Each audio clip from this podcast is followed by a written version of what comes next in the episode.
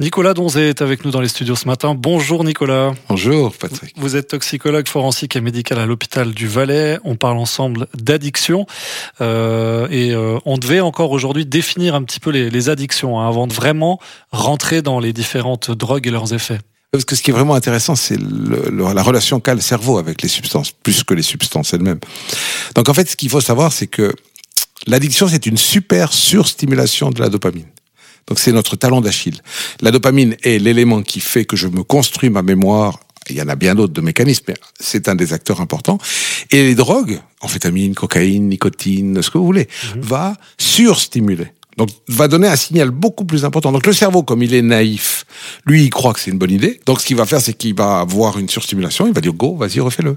Donc, je prends une cigarette, c'est génial. Pouf, vas-y, refais-le. Je prends un pétard, vas-y, c'est génial. Vas-y, refais-le. On peut pas lui en vouloir. Le seul truc, c'est qu'il faut essayer de éviter de lui donner des trucs qui vont l'amener à se perdre. Les Américains, ils disent, c'est un, un, hijacking, c'est un détournement de cerveau, les, les, addictions.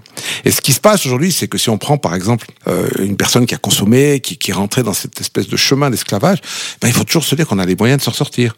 Et parce que la nature nous pardonne. Parce que le phénomène de l'addiction, c'est j'ai pas envie de consommer, mais je peux pas m'empêcher. Hein Par exemple, quelqu'un qui prend tous les jours, euh, chaque 10 minutes, son téléphone dans la main pour regarder si sur Facebook quelqu'un a liké la photo de tabouret qu'il a mis, il n'a pas de problème moins grave que quelqu'un qui prend tous les jours une ligne de coke. Mmh. C'est la même chose, c'est le même phénomène. Cette nouveauté, cette naïveté que stimule Facebook fait que le cerveau il dit oh vas-y refais-le, c'est dopamine. Et en fait, ce qui se passe, c'est qu'une fois qu'on arrête, on peut réapprendre à revenir en arrière, mais c'est un chemin très difficile. Comme je dis, si le chemin vers l'addiction, c'est une descente en parachute dans la vallée du Rhône depuis Vercorin, le retour, c'est la patrouille des glaciers. Et comment il le prend, ça, le cerveau? Alors lui, ce qui fait le cerveau, c'est qu'il est toujours, comme je dis, content. C'est un gamin. Euh, si on lui donne à manger, il mange. Si on lui donne pas à manger, il dit bon, ben je mange pas. Il est content. Donc qu'est-ce qu'il va faire? Ben il va dire ah plus de substance. Waouh, mais c'est génial. Je vais pouvoir revenir comme avant. Je peux refaire de l'ordre dans mon, dans mon, dans mon, dans ma maison. Et puis il va refaire de l'ordre dans sa maison.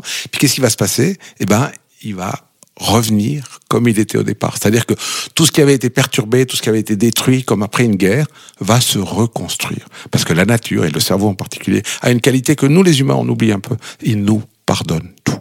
Mais il n'oublie pas. Il est génial ce cerveau. Sympa, oui. il, y a, il y a quelques expériences scientifiques qui sont assez intéressantes. Par exemple, si on prend un petit rat de laboratoire, puis que vous lui mettez des électrodes dans le cerveau, mm -hmm. puis qui peut s'injecter des substances, on observe que si il s'injecte de l'eau, ben, il va appuyer une ou deux fois sur le bouton. Puis c'est tout, s'il s'injecte des drogues, il va être vite accro. Parce qu'il y a dopamine, vas-y, refais-le, go, go, go. Et en fait, ce qui se passe, c'est que si on lui demande d'arrêter pour avoir quelque chose de nécessaire à faire dans sa vie, c'est-à-dire boire un peu d'eau, de manger, ben, dans 40% des cas, il préfère mourir. Donc il a été complètement pris en otage. Mmh. Donc ça, ça c'est une expérience qui nous montre qu'au fond, euh, parce qu'on n'est pas tous addicts, on vient pas tous addicts. Il y a des gens qui fumeront des pétards de temps en temps, puis il n'y aura pas de conséquences. Bah, S'ils n'ont pas l'accident de la route, c'est bien. Mais ça sera pas, on ne devient pas addict si on prend une substance de ce genre-là. Par contre, il y a un pourcentage de personnes qui vont le développer, et ça, on ne sait pas pourquoi. Il y a des prédispositions génétiques inconnues. Et l'autre élément, c'est que il y a une expérience qui montre que si on fait, euh, un, on prend un singe, puis on le fait jouer avec un ordinateur, puis on lui dit voilà, si tu appuies sur ce bouton, ça vient jaune, tu gagnes une banane, sinon tu gagnes rien. Puis on mesure sa dopamine. On voit quand il appuie qu'il fait juste, il gagne, il sécrète la dopamine. Quand il se perd, il gagne pas de dopamine. Et quand on change l'algorithme, puis qu'on lui dit voilà maintenant tu as, puis où tu veux, peut-être ça vient rouge, peut-être ça vient jaune, peut-être tu gagnes, peut-être tu gagnes pas. Chez les humains, on appelle ça le loto. Mm -hmm. Et qu'est-ce qu'on observe? Il sécrète plus de dopamine à imaginer qui va gagner qu'à gagner. C'est le fait, principe des réseaux sociaux aussi. Ah bah oui. Et c'est un peu le principe de l'humain. C'est-à-dire qu'on rêve plus de rêver que de réaliser. C'est ce qui nous amène à toujours progresser dans nos vies, c'est qu'on a toujours un nouveau rêve. Et les drogues, qu'est-ce qu'elles font? Elles nous font des rêves faux et on croit. Merci beaucoup, Nicolas. On, on se retrouve la semaine prochaine. Oui.